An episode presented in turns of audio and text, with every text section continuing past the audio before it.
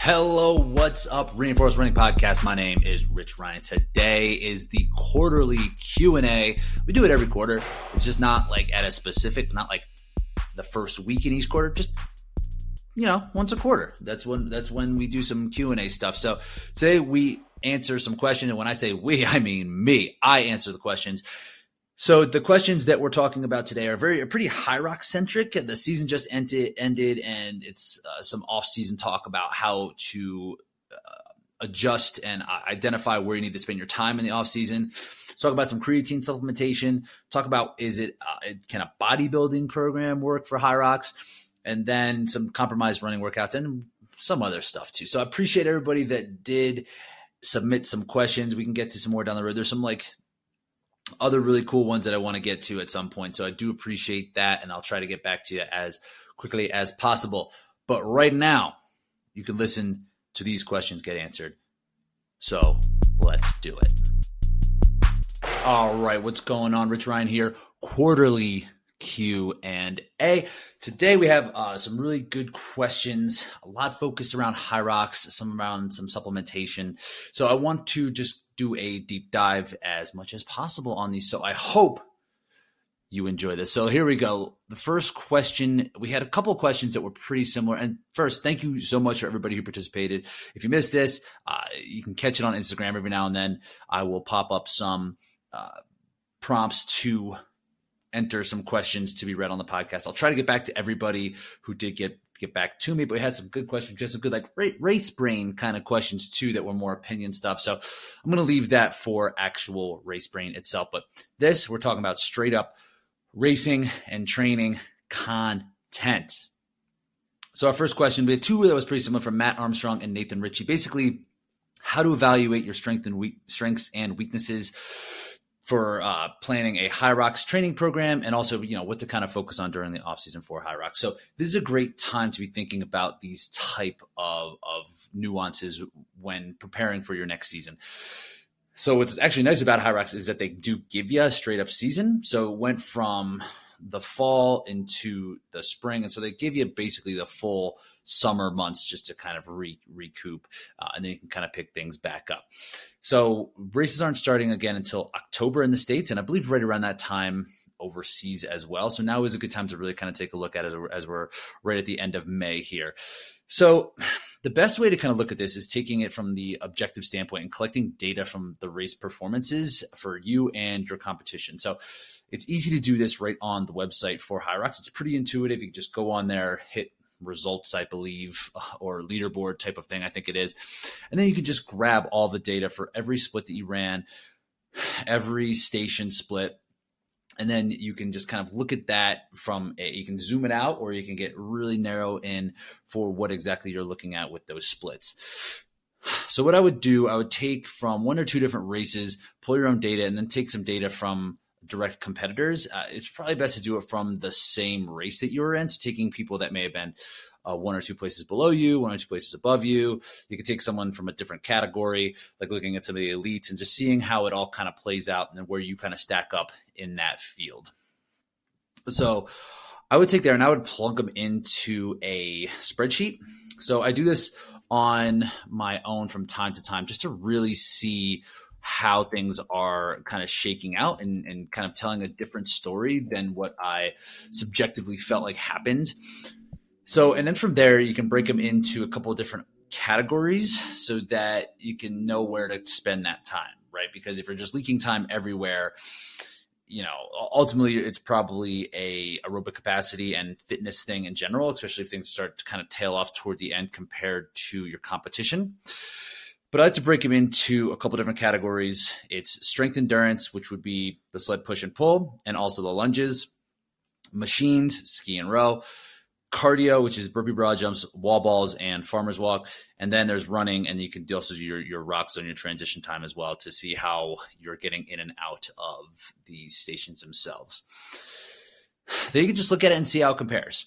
So I'll use myself as an example for the race that was in uh, Chicago. This is 2021, and I plugged in all of that. I, I I took those above categories and compared them to where all of my competition was, and it became very clear that the things that I need to work on the most was the strength endurance part, which were the sleds, where I was anywhere from three to seven minutes slower than the competitors who I felt I was in the same ballpark as, and they really took it to me on that specific group of exercises, which was just the, the push pull and the lunges.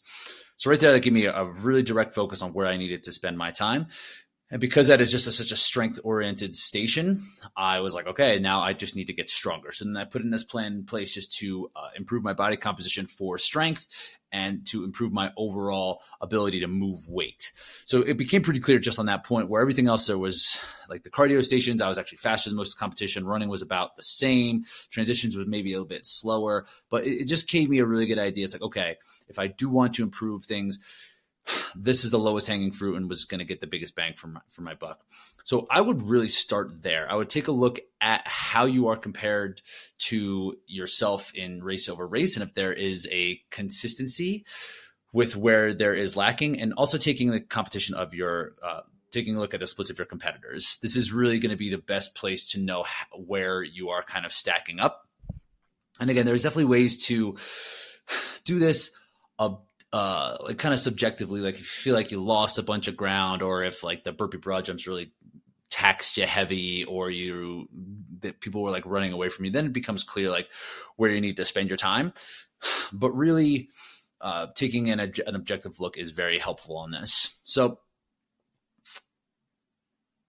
when you're looking at the several different things so for me again the strength endurance side the strength endurance side of things that to me means if that's like your lacking area, that means you need to add some strength, some muscle, uh, or a- adding some size, right? So having a very heavy strength focus in your off season would be where I would go. So I would do things like hypertrophy style programming, which would be to add muscle. So that's kind of working in that eight to 20 rep area and while eating in a surplus while doing that, I make sure I'm doing a lot of aerobic work as well. As you start to put on muscle, you need to build the pathways to deliver oxygen to this new muscle. So a lot of times you can see people, it takes them a little bit of time to get fast again once they are putting on muscle, but it, it, it can be done concurrently.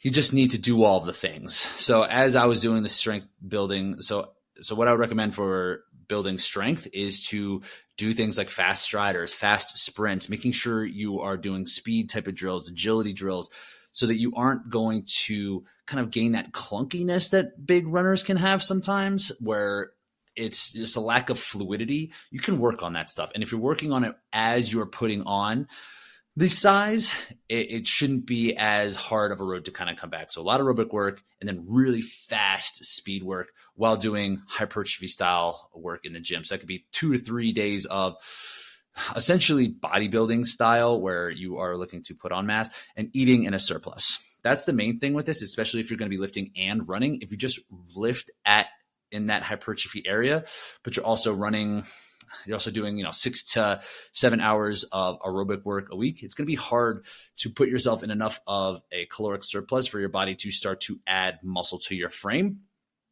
So it's really important to eat. so eat, eat, eat if this needs to be part of your plan. And you won't get slower if you are doing all of the other things to make sure it, it stays tied together. So for if you're the machine work is your area where you're lacking uh, the most, it, it, basically means you need to spend more time on it or you need to improve your aerobic capacity. I would probably spend time in the off season working quality work on the rower and ski erg and leaving the running work to a bit more like skill stuff and just easy aerobic things. So doing like threshold work on the ski erg or threshold work on the rower, doing different metcon gym based stuff on the rower spending a lot of time there because there's a there is an element that needs to be built up muscularly with the rower and the ski erg and to do that it's just like running right? You need to spend time running to running slow and running longer so you can build up enough strength and resilience to do the faster stuff. Same thing with the rower so i would probably do add probably one to two easy aerobic style workouts for the ski erg and the rower, and also probably one one like straight up ski and row workout and one kind of like mixed modality, Hyrox, DecaFit, CrossFit style workout in there just to elevate your high end ability on that on on the machine work themselves. The lowest hanging fruit to get better at this is to work on your run on your form. So your form your is probably not as dialed in as you would like it to be. So, taking time to find stuff, find videos on YouTube for the rower, a great resource is Dark Horse Rowing. Uh, they have a lot of really cool tips about how to improve your form and just some easy cues to think about when rowing. And then, as you're spending time on that aerobic work, you can really spend time with the with the form that needs to improve. The ski erg is a little bit harder to find good resources on that. I do have a, a, video on my YouTube that talks about some ski erg form, and it's a good place to start. So just making sure you are not just leaking time with bad form because it's really obvious on the rower and ski erg if that's the case. So spending a lot more time on that rower and also making sure your form is dialed in if the cardio sections are a struggle for you, that, that we're talking about burpee broad jumps, we're talking about farmer's walk, and I put wall balls in this category as well. Uh, it seems like a very heavy strength element, but a 20 pound ball, not that heavy, 14 pound ball, not that heavy. It's just a lot of volume, and it's just is exhausting. And the, where it's placed in the race may, is what's most difficult about it. But the actual movements themselves i mean it's definitely some strength endurance but like to me it's mostly a cardio thing. And if all, any of those three are points where you're falling behind the competition, you need to spend a little bit more time improving your aerobic capacity. And that is just spending time doing longer, slower, easier work and I would spend more time running. Honestly, I think that if those are spots where you're hurting, uh, doing more slow, easy aerobic work is what's going to be most beneficial. For the burpees, I would also do burpees, not shying away from doing those. Make sure you're hitting them uh, as frequently as possible. They're real easy to skip because they suck so bad. So making sure you are kind of carving out time where you are spending time doing the actual movement a good rule of thumb and something that I've kind of found is that about 90 to 100 burpees will be uh, equivalent to about a mile of work. Like if you were going to do like, you know, 1500 meter row is equal to about a mile of running. So if you were to do that with the burpees would be about 90 to 100. So even if you are had planned to do a six mile run, doing two miles and then 100 burpees, two more miles, and 100 burpees like that's an equivalent and that's going to give you the same type of aerobic benefit that you need. And you're not hammering these burpees just go easy. Just go slow get them done but just get familiar with the movement because uh, there is there is a level of specificity that needs to be done here for the actual burpee movement uh, and it's been found that you know your anaerobic and aerobic systems are going to be work differently based off how specific the movements are, right? So if you get really good at running, doesn't mean you're going to get really good at burpees.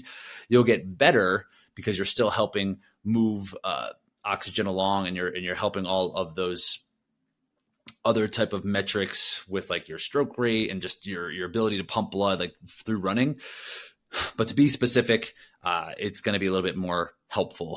so so do burpees. I'm sorry to say things like farmers walk is going to be uh, I would just look for different ways to improve the actual form itself. Uh, I've worked with some people who said that walking instead of running helps them hold on to the uh, the actual kettlebells for a longer duration and, and, improves their overall time.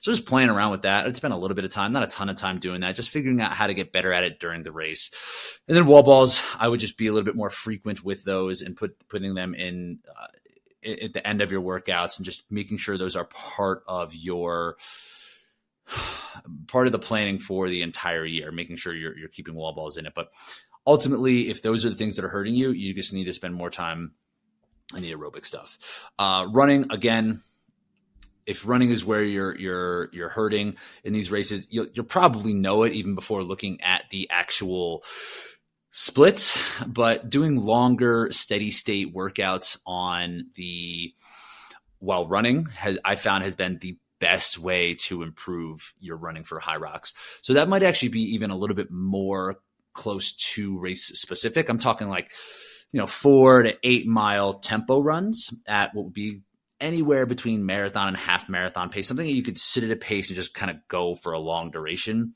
I found have, uh, they are the best way to improve your Hyrox running and your overall Hyrox performance from just a running standpoint.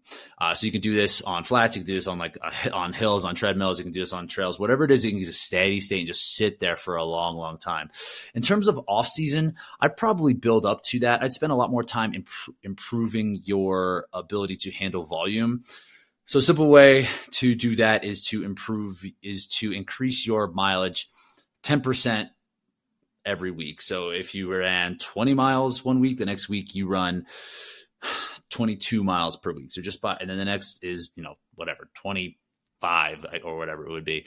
So slowly, gradually building things up and making sure that that gets longer each week for, that could be anywhere from three to six weeks before taking some sort of down week and then gradually building that up. So when it comes time to be to rip those longer steady state tempo runs you have a good base of training underneath. So if running is an area where you're struggling with i would increase the volume of running. Do nothing i wouldn't do 200s and 400s and and and too much threshold work right away to try to like hammer things so that it gets better sooner. I would take I would take these 12, 16 weeks to really just get in a longer block of just training and staying on your feet and just going out and enjoying it and going slow, going easy. Maybe once a week you do some sort of little speed work spliced in there, like minute on, minute off. You can do fartlek work, you know, three minutes on, three minutes off, two on, two off, one on, one off, things like that,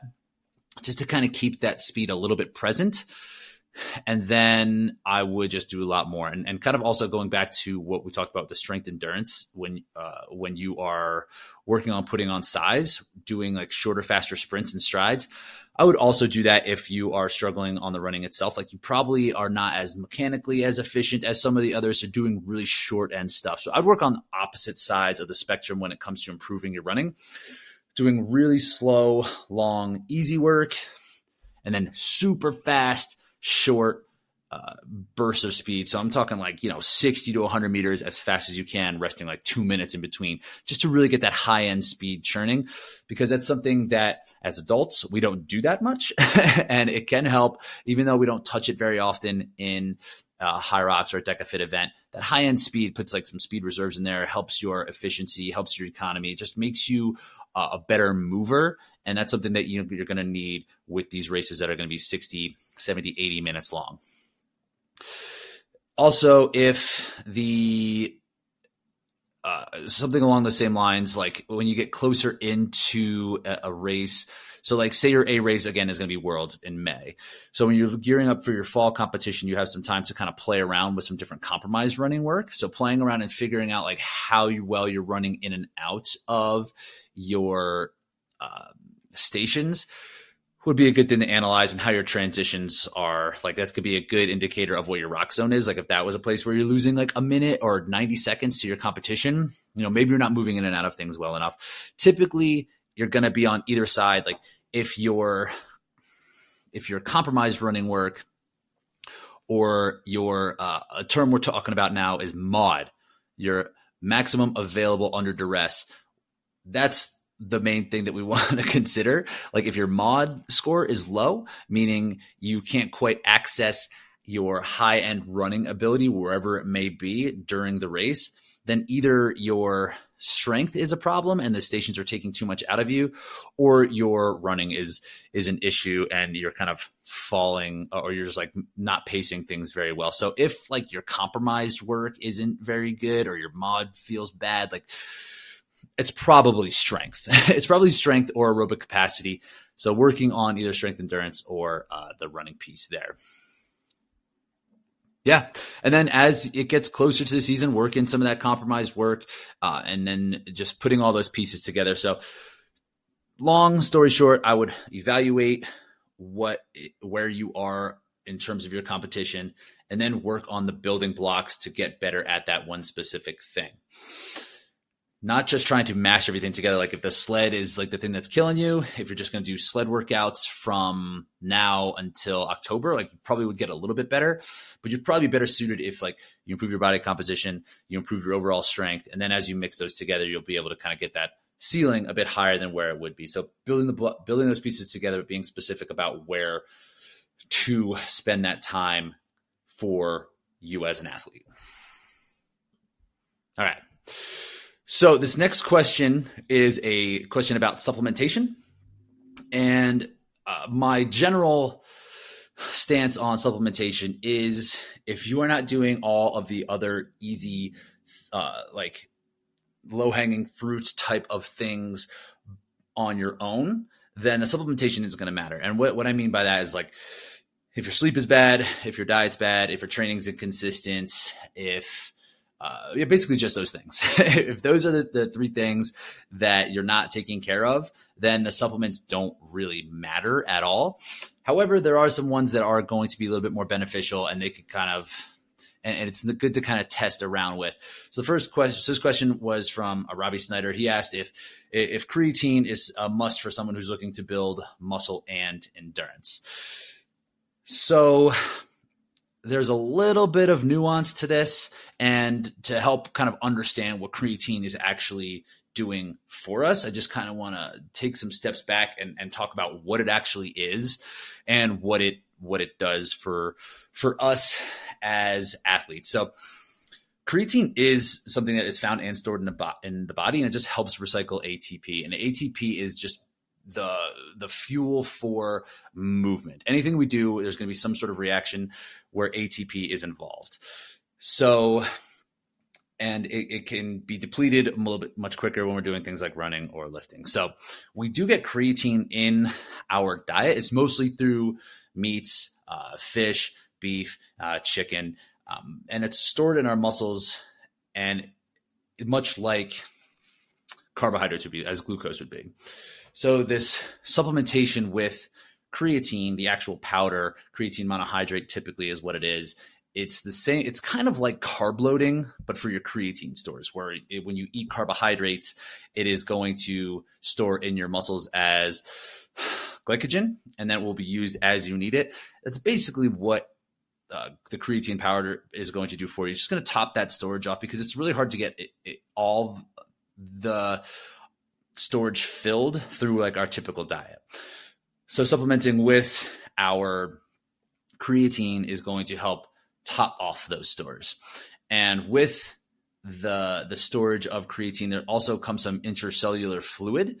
And that's a lot of times why, why you're going to hear people say like that creatine is just water weight that will go away once you stop using creatine. And and yes, I guess this is true uh, to a certain extent, but creatine itself is not meant to like meant for your gains. It's not meant to put on size just beyond be by the creatine itself, the way that food would, the way that carbohydrates and that glucose would do it because that actually will store and then it will store as fat after you you topped out your your glycogen stores within your muscles and your liver. Creatine won't do that. Creatine is not a macronutrient. It is not a, a, a source of energy outside of the muscular cells. So it's not like something that's going to help you gain or lose weight. The way that will help you gain muscle is that it improves your ability to to do more work. Uh, just again, same as as glucose. Like if you are topped up in your storage, and you go for a long run, you're going to feel good. If you are depleted and you go for a longer run, it's not going to feel that great. And therefore, you're not going to get as much benefit out of that workout as you would have as if you were properly fueled. That's basically all creatine is doing. So creatine helps you do better workouts uh, because of the the fuel storage that it has. So that's kind that's like a very uh, low level explanation as to what what creatine actually is, and then like the way that it works within our system as an endurance athlete or strength athlete can be a little bit. It, it's not as cut and dry as it might be, especially when we're talking about endurance. For strength athletes, it's pretty, it's just like, it's going to work, just it's going to be helpful. But for endurance, like, does it really matter? So I kind of want to just talk about like how the different systems work here really quick. And so first I want you to imagine what it would be like. Like so if someone handed you a check, like old school, here here's a check for you, um, not direct deposit, and there's a couple different ways in which you can then deposit this check. Like you could walk into a bank, deposit the check for free, a bit more labor intensive. You, you got to go there. You potentially have to deal with another person at the bank. Uh, it'll, it'll, probably take uh, a day or so to show up in your account. It's a bit slow. It's a bit of a slower process. Or you could like use your phone. You could take a picture of of the check. It's usually free. It takes again takes about a day. So if like you need money right now to go buy something for memorial day sale that ends today like the phone might not be your best bet option. The, those two first options probably going to be your best bet. So if you need that money right now you can walk into like one of those like storefronts that says we cash checks and they'll just give you the money on the spot. You'll have it. You'll be going to that. You'll be going to rei to get that memorial day sale. You'll be cleaning up whatever you need. But it comes at a bit of a fee, right? At least you have the money, but it comes at a fee. It's a bit more costly.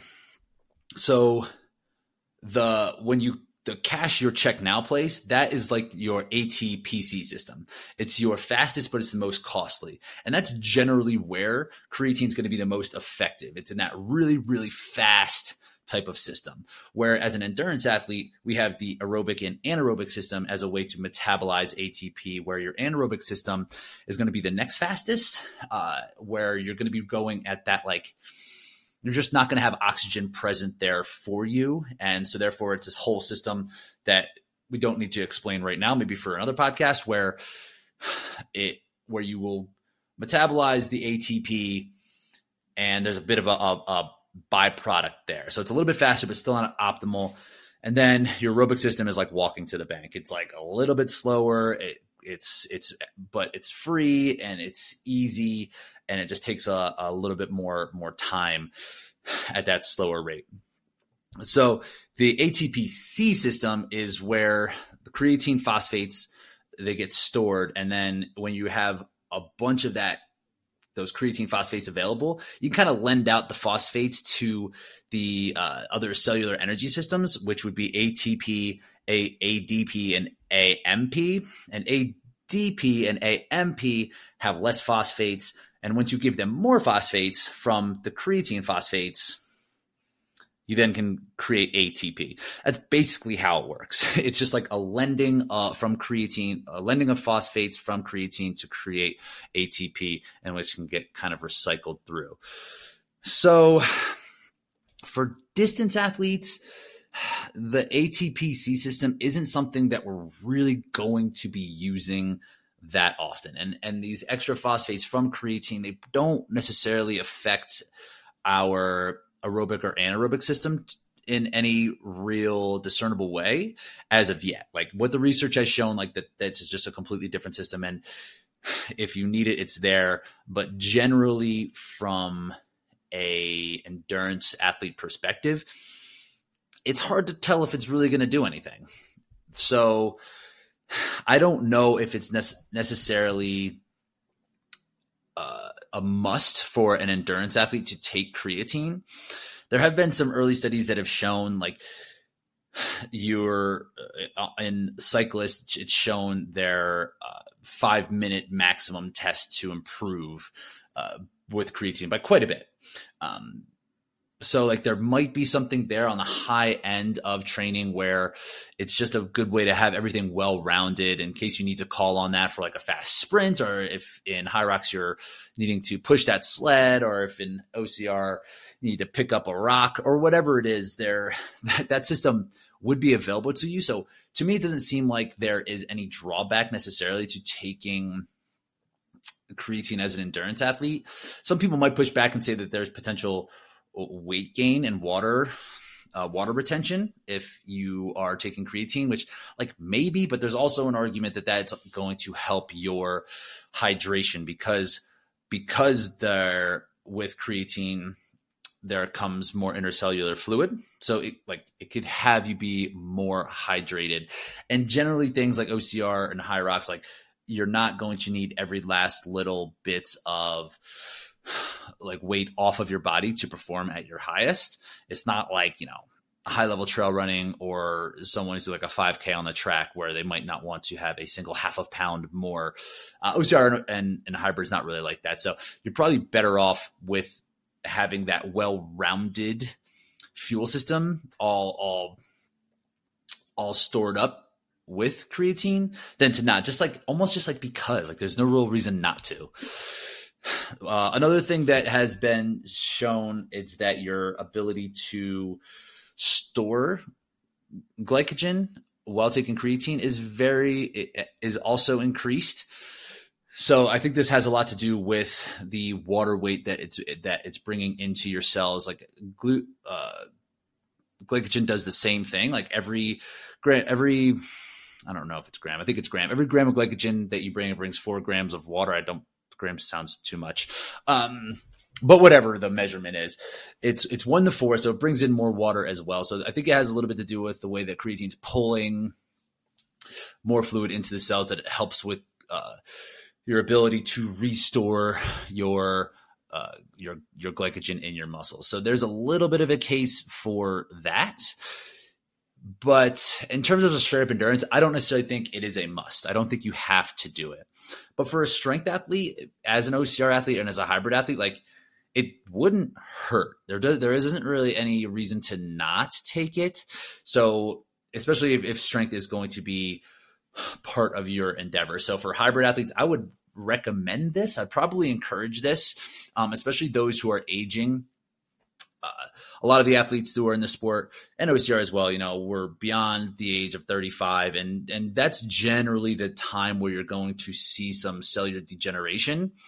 And what creatine can help you do is to help get every strength workout kind of like at that maximum capacity for the remaining uh, cells that you do have. So it can help kind of reduce the uh, strength loss that you have as you age. So, an aging athlete, I think it's an appropriate thing to have there so you can kind of offset the amount of strength loss that you might experience. So for that reason, I think that you should take it, and uh, it's very cheap. It, it's and it's just pretty straightforward. It doesn't taste like anything. You just mix it into your water. And something with creatine because it is like a storage thing is that you want to take it consistently. So it's not like oh, I took my creatine before my workout, I'm good to go. Like you might not top off the stores, so you want to take it uh, you know, about five uh, five grams of it a day, so that you are continuously topping off your stores. Again, just the same way that you would eat, you know, however many grams of carbohydrates per day, you want to do the same for uh, your creatine. Just take it in the morning. Doesn't taste like anything. It's pretty easy, and again, it's cheap. And if you're looking for a supplement, I would only look for ones that just say that just says creatine monohydrate on it. There doesn't need to be any uh, anything else special in there. Anything that's like dressed up or more expensive than the other one is just straight up marketing, and they're just trying to get a couple more dollars out of you, but based off of like some fancy packaging or some claims that this is like some pre-buffered type of creatine that will just get to your system faster. It doesn't matter how fast it gets there. I guess if you're taking like an uh, an intra workout type of creatine drink, maybe that could help. And maybe that's something you can do for an endurance event, have a little bit of a Kre-Alkalyn or whatever uh, in there, whatever they're calling it, or just some creatine in your, your powdered, uh, your, your, powdered supplement as you are doing some sort of event. But I don't necessarily think that's going to matter too much either. either. So just take the, just get the cheapest one. If it says creatine monohydrate, it can be super cheap. Just get that. Um, a lot of times there'll be creatine in pre workouts and beta alanine in there as well. Beta alanine is also another one that I would recommend, but with the pre workout, it gets a little wacky because it comes with a ton of caffeine. So you're looking at 200 to 300 milligrams easily in basically any marketed pre workout. So just like don't go like uh, if you like to drink caffeine other than just your pre workout, I wouldn't I wouldn't mess with that either. And it depends on what time of day you're working out too. Like that's just like too much. So Long story short, again, I said that again, which uh, I'm trying to think of a different way to say that. But short answer is yeah, take some creatine. take creatine if you want to improve your strength and endurance. It wouldn't hurt your endurance and it will definitely help your strengths. So, next question here. We are going back to Hyrox. We have a couple more Hyrox, Hyroxy type questions. I mean, this is a good time, like I said, to talk about Hyrox. That's on a lot of people's minds. How to get better, right? So, what's the best movement to improve the sled push? This is a great question. Uh, I made a video on some different sled push form that you could definitely that you could take a look at uh, at reinforced running on YouTube. But when it comes to the actual exercises that are going to help you get better at the sled push, we'll talk about this from two different two different approaches. The first one is just uh, is just being is just being specific, just pushing the sled and pushing it at all different types of intensity and different uh, duration just to cycle in and out of some muscular endurance, some power, and some brute strength stuff. So you can kind of take the same approach that you would take when doing uh, like a back squat program where you want to do improve your full on back squat and you go percentage based. So you could test your let's say 10 meter maximum push, even five meter if you want to make it super heavy, something you can just like barely move. And that could be then your your marker for for your push strength. And then from there, you can push the sled. I would do it maybe twice a week and work at different levels of intensity. So, say you had a whatever, you did a five rep, a five meter max. So then you could do uh, four by 12 meter push at, mm, let's say 80% of what that was. And then do that for four to six weeks and then switch it. And then you could do 20 meter pushes at like 50% of that push just to work on the endurance side of things. And then you can come back a little bit uh, on the other way and do uh, six to eight weeks uh, or i'd probably do less three to four weeks of some more explosive work where you're pushing it really heavy but only for like two or three steps. And that way it'll help your maximum amount of uh, explosion or you could lighten up that sled and push it as fast as you can for say five for say five to six steps. Just maximum speed and then resting so to the point where you can harness that max speed again. And if it's right now in the offseason that's what i would probably do for the sled push specifically is to work on kind of cycling a strength progression around the sled the same way that you would for any other of your big lifts because there is a level of specificity with that sled. You got to learn how to breathe with it. You got to learn where you want to put your arms learn like what your best foot position is. So the more frequently you can push the thing honestly is going to be your best bet. So outside of actually pushing the sled so the thing with the sled is that it's mostly a concentric motion, right? There's no, the weight is not on top of you. So you're not resisting the weight from, from pulling you down. And the eccentric motion of most strength is where you're going to get the most muscle damage. It's like your muscles are, are kind of get like locked in together. And as you are lowering, say in a squat or a deadlift, that's where your muscles are trying to fight against that breaking apart. And like as as you lower the muscle fibers that are kind of connected uh, for lack of better terms will pull apart and will create a lot of damage. And this muscle damage is what creates that doms that late onset muscle soreness and what also helps athletes grow back bigger. So you can get stronger through improving your uh, your your nervous system and helping you like learn how to fire things like that's one way to get stronger. Another way is to make the tendons in your muscles a little bit stiffer uh, which would be again very specific to the motion movement itself and the concentric work and also volume. Volume is going to help with that muscle tendon strength. But the muscle size is going to be that third component of what's going to make you stronger right? And muscle size improves through replenish like repairing of damaged tissue. So the eccentric work is what's going to help make you bigger, right? And being a little bit bigger is going to be helpful for the sled push. So because of that, there's going to be probably a, a place where you get to diminishing returns of uh, just pushing that sled over and over without really improving your your your global strength through use of the eccentric uh, eccentric work, and you're going to get that eccentric work pretty much with any other compound lift. So I would also work in some heavy, and I'd say, and, and, and also say you don't have a bat, you don't have a a sled. So that first one that I laid out is if you have a sled and if you may, might not want to get any bigger, or if you're already as like you're already as big and strong as you want to be, you just need to be more specific and learn how to move that sled.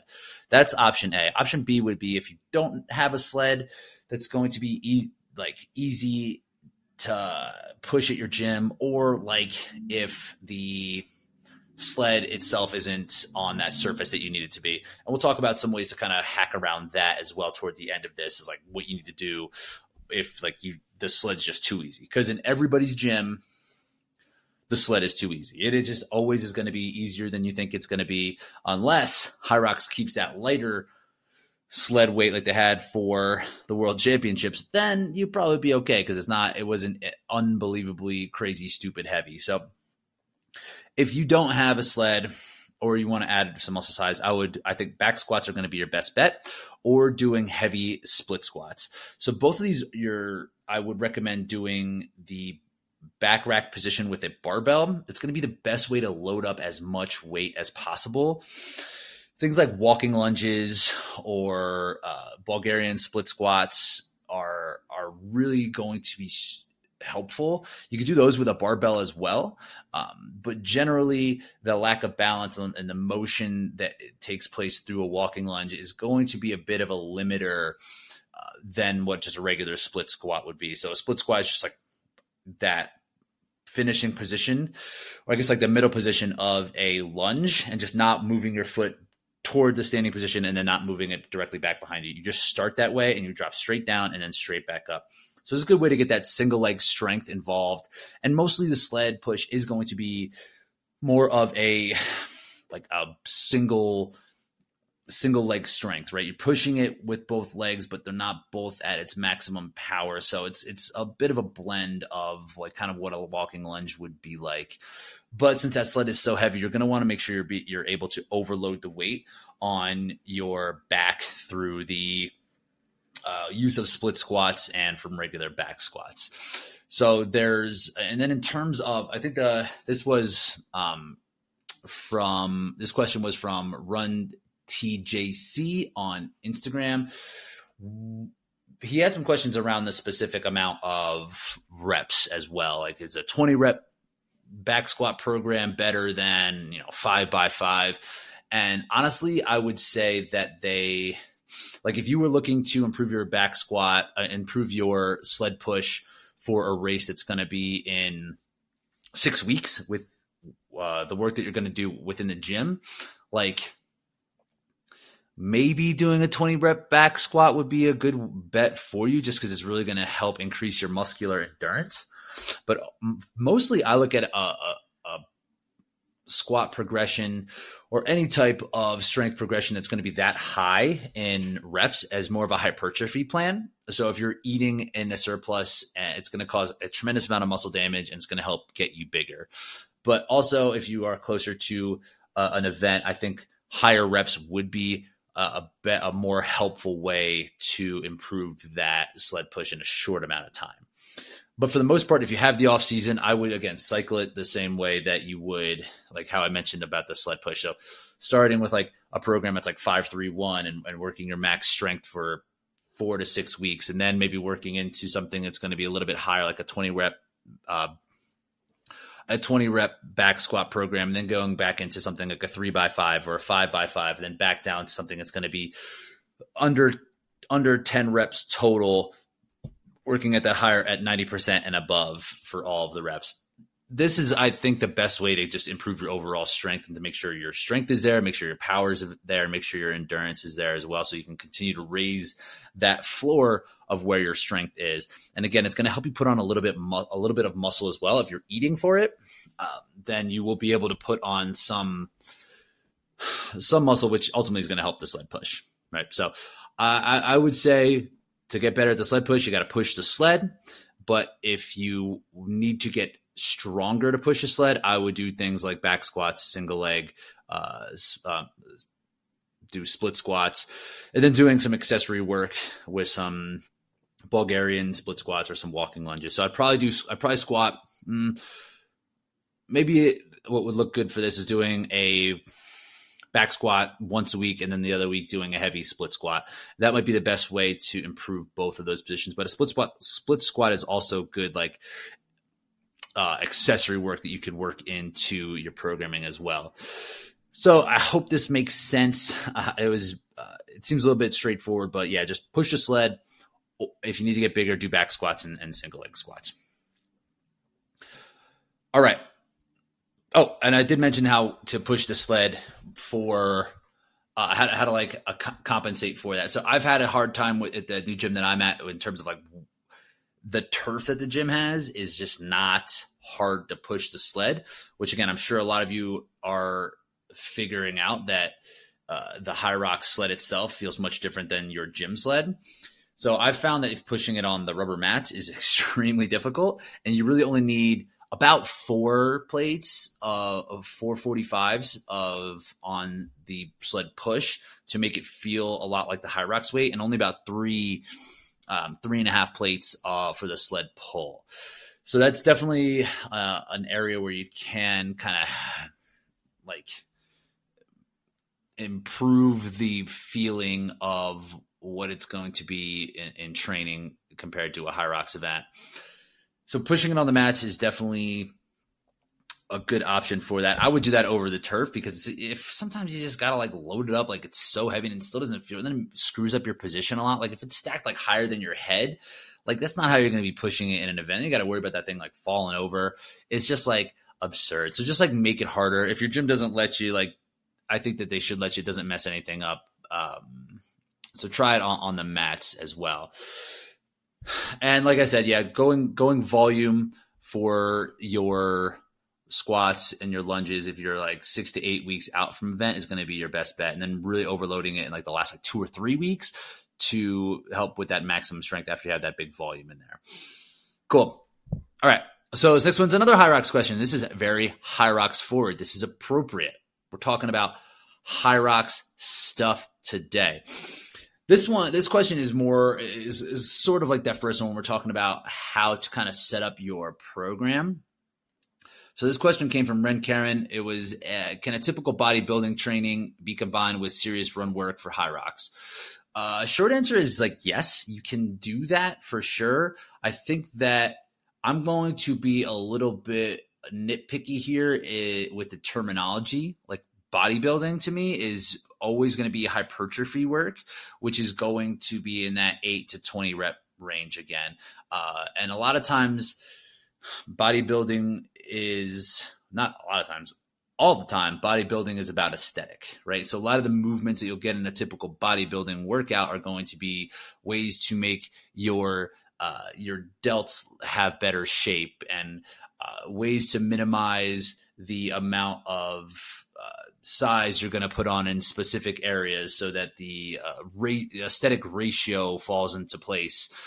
So there's a lot of movements like that, which to me are basically a waste of time, which are going to be working on smaller, smaller type muscles. Like I said, like doing things like rear delts, like uh, dumbbell, ra- like front raises and lateral raises, doing things like, um, stuff like your mid back, your your lower trap work, doing like hack squats so that you're not worried about getting a thicker waist from doing barbell back squats. Th- things like that are just, or, or, uh, the other one I was thinking is chest flies, where it's just like just meant to inflict damage on your chest so that it grows back and it looks strong. And You're able to kind of hit the different parts.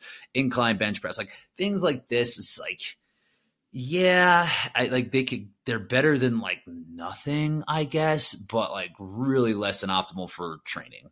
So I would probably swap out bodybuilding for powerlifting and doing like a typical powerlifting training uh, combined with some serious run work. And I think that's probably a better bet. Like if if aesthetics are important to you still, like I would mix in some some work here or there to to help with that. Like like doing arms can be beneficial as long as you're not doing like uh, 10 sets of biceps and triceps. Then you're just wasting time. Like some bicep work and some tricep work is going to be important but i think just doing like overhead press and bench press and then doing things like pulls like uh, uh, pull-ups uh, sled pulls that's going to be the bicep work that you need. It's going to be a little bit more functional as well. So I would kind of steer away from any isolation work or any type of work that is just like not going to be that helpful and put mostly compound lifts in there, which is going to be like your squat, your bench, your deadlift, uh, strict press, pull ups. Uh, lunges. Those are the the workouts that a power lifter would do. That would be uh, more. Would get you more bang for your buck. It's gonna help you get stronger. It's not necessarily like in bodybuilding. Again, it's about putting on muscle which is like which can be important. I talked about it in that first part. Like you might need to have points where you're doing, you know, three by 12 bench press and three by 10 strict press to help put on muscle on your upper body that's going to help things like the uh, wall balls or burpee broad jumps or even the sled push and pull. Like these are important things for Hyrox, right? But like you can do it with uh, in less time. That's another thing about like you, they just want to hit every every single muscle needs to kind of get hit. Or if you're doing, you know, three by five back squat at 80 85%, like you're going to be working a lot of stuff, but you're just not going to be inflicting as much damage. So it might not be as much uh, muscle gains doing a powerlifting program than a bodybuilding program. And that's why I like that to go toward powerlifting anyway, is that you're not going to necessarily put on extra mass if that's not the goal if it is your goal, then yeah, head that way. But if it's not the goal, stick with powerlifting, stick with the lower rep ranges. Um, and then if like you're at the gym and you're like, oh, I feel like I should do a little bit more stuff, like get on the rower and get on the skier and help and do like your aerobic stuff. And sometimes bodybuilding was like four to five days a week. I think that's honestly too much for Hyrox. I think uh, it's I think that's too much lifting, and, and it's such a, a, aerobic sport that you need to be spending time on the skier, on the rower, running. Um, so that's another way that a, a straight up bodybuilding program can kind of get in the way. Uh, is that you're doing too much lifting. You're doing too much lifting. You're doing too much isolation work, and that's just like it's not necessarily bad for Hyrox, but it's like a waste of time when you have finite time.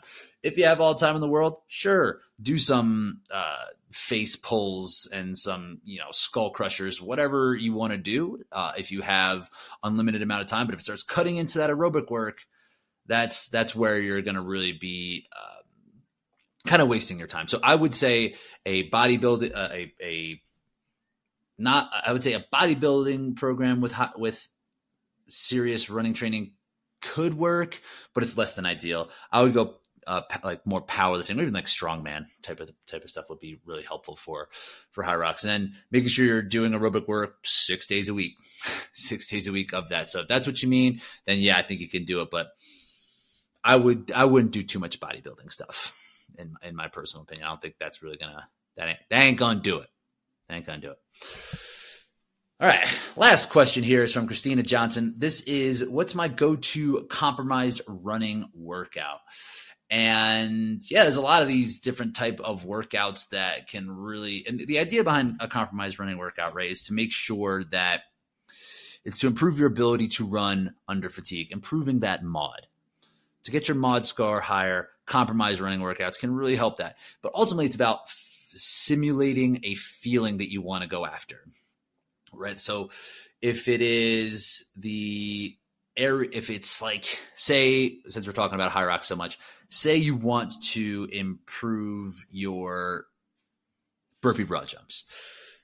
You need to simulate that. but You need to get to that fatigue point to simulate the the feeling of the burpee broad jumps. It's not necessarily how well you're going to run after burpee broad jumps. It's how well you're going to run after uh, skiing, sled push, sled pull, and then burpee broad jump. So it's a more of a matter of where things kind of line up in terms of fatigue and in terms of time that I think is really important for this. And this could be uh, uh, helpful when talking about how to improve your carries for uh, for a Spartan race. Uh, I there is definitely an element of skill and just familiarity with that, but it's more of an element of fatigue, right? So I would say a good compromise running workout for that would actually be doing a running workout. Say like you're doing a, a, workout where it's like every mile you stop and you do 20 burpees and you get up and you run a mile. You're doing it at like tempo pace. You do that for four miles. Then it would kind of work into that Um, into that carry work because you built that fatigue up and then it's that's what's gonna it, it, what's gonna feel the most like the race is when you're after that four miles of work. And say it's a race like big bear where that bucket carries at the very end you need to you need to carry that fatigue from that entire race into that moment. It's not gonna help like you're just running out the door and sprinting with your bucket as fast as, as possible. Like that's just not what it's gonna feel like. So when i'm doing my compromise running workouts i'm really trying to figure out what feeling am i trying to accomplish with this workout so it can so it doesn't necessarily need to be that specific. It just needs to really drill down and nail what the what it is you're trying to get after with the workout. So for me personally, I've found that these workouts I call Hyrox tempos are just like the best type of workouts for a Hyrox type of event. And what they look like is uh, really straightforward and simple. I take two to three movements that I want to work on through, for a Hyrox event. Say uh, in in the past, it's been the I mentioned in the beginning, like my strength endurance pieces have been a problem in races. So sled push, sled pull, and lunges. So I'll take those three movements and just literally cycle through those for a set amount of time. So it's basically an AMRAP where I'll do 60 to 80 minutes of work where it's running an 800 meters and then doing some chunk of that station. So it'll be like 800 meter run, and the the pace is like uh, not is like slower than race pace, right? So it kind of is going to feel more like a marathon type pace tempo run, like really sustainable, really easy. And then say doing uh, 12 meters of or 25 meter uh, sled push, then 800 meters, 25 meter sled pull, 25, uh, 800 meters. Then I would do, I don't know, 50, 50 meter walking lunges. And then I would just repeat that over and over. And they'll usually get through three or four rounds of that. So by the time I get to that second or third round of lunges, I'm at that fatigue point. By the time I get to the second or third round of the sled push, I'm already at that fatigue point. Same with the sled pull. Like I'm able to get there without really killing myself and, I'm able to put a lot more volume in on these stations while doing that without going nuts, without it being like a Hyrox simulation every week where it's just like max effort, see how you can go. Like that, there is a time and place for that, but I think only once or twice in your buildup should you really be doing any type of Hyrox um simulation or race because they're so demanding, right? It's definitely going to be helpful to to try different tactics for your race to see what's going to pay off. But in terms of a fitness builder, these Hyrox tempos are better. They take a, a longer amount of time to do, and just gives you a longer time to expend thinking about how to kind of get through these stations and get back to the running. So over that course, I, I mean, I do ten to twelve different transitions back into running, which is another chance to kind of get back to it and start the run and, and, see how it feels and see how my heart rate is going to adjust. And then knowing what that's going to feel like for race day. So right now, that's really my go-to compromised uh, running style workout. Um, but yeah, if you're going to be doing those, just make sure you're attacking the feeling that that you want to get out of the the workout itself. So because I'm so Hyrox specific right now, that's where I'm at. Another thing I really like doing, or really don't like doing, is just doing um, assault bike into running. So one workout that is particularly brutal would be doing um, 30 seconds. It's a descending ladder, 30, 20, um, and 10 uh, seconds on the assault bike. No, 30, 20, 15 with, uh, no, I'm screwing this whole thing up. So it's 30 seconds of hard work with descending um, rest. So it'd be 30 seconds hard, 30 seconds easy, 30 seconds hard, uh, 20 seconds easy, 30 seconds hard, and 10 seconds easy. And then your last 30 seconds. And then after your final 30 seconds, so it's about two minutes of assault bike work, then get off and run a 400. Just see how that feels, see what it's like to be underwater that bad. So it really is to try to help simulate what that feeling is going to be after the assault bike, since the assault bike is essentially like the sleds for for Hyrox. It's like the biggest game changer. It's the assault bike. So doing that or doing, I found three minute intervals on the assault bike. You can kind of hold that. It should be where you should be able to hold for the entire 25 calories on uh, an actual DecaFit, right? So in that uh, descending ladder that I mentioned, descending rest ladder that I mentioned before, you should be going up faster than what you you can be doing for the assault bike in the actual event. But because that station station 7 it's so late you're not going to be able to access that like really high end work level that you could on um, just doing 30 seconds at a time so doing three minutes it's going to put you right at that that wattage at that uh, at the um, rpms that you're going to need uh, that you can hold for the whole Hyrox. Uh, I'm sorry, the whole DecaFit station. So doing that and then going into run is another good way to kind of like really nail down that feeling. Cool. All right. Well, I appreciate you guys listening to the end. This is our quarterly Q&A here. We'll come in through every single quarter. What is it? So next like two or three months, we'll have another Q&A. Make sure you're following reinforce underscore running underscore rich to get involved in the Q&A. If you have uh, any questions, make sure you can hit me up on there and we can take care of those on this here podcast. Make sure you're subscribing to the Reinforce Running YouTube link down below. It's a great way to kind of get some uh, nuanced looks at some of the events like a Hyrox or a DecaFit. We're, right now, we're currently going through each different uh, station in a Hyrox event, giving you my main tips, my main uh, takeaways for all that. We just did burpee broad jumps this past week. I probably won't do the rower because there's better resources out there for it, but doing lunges and then also wall balls and uh, might not do farmer's walk either. I don't necessarily, I don't necessarily, I just grab the things and go. All right, cool. We'll talk to you soon.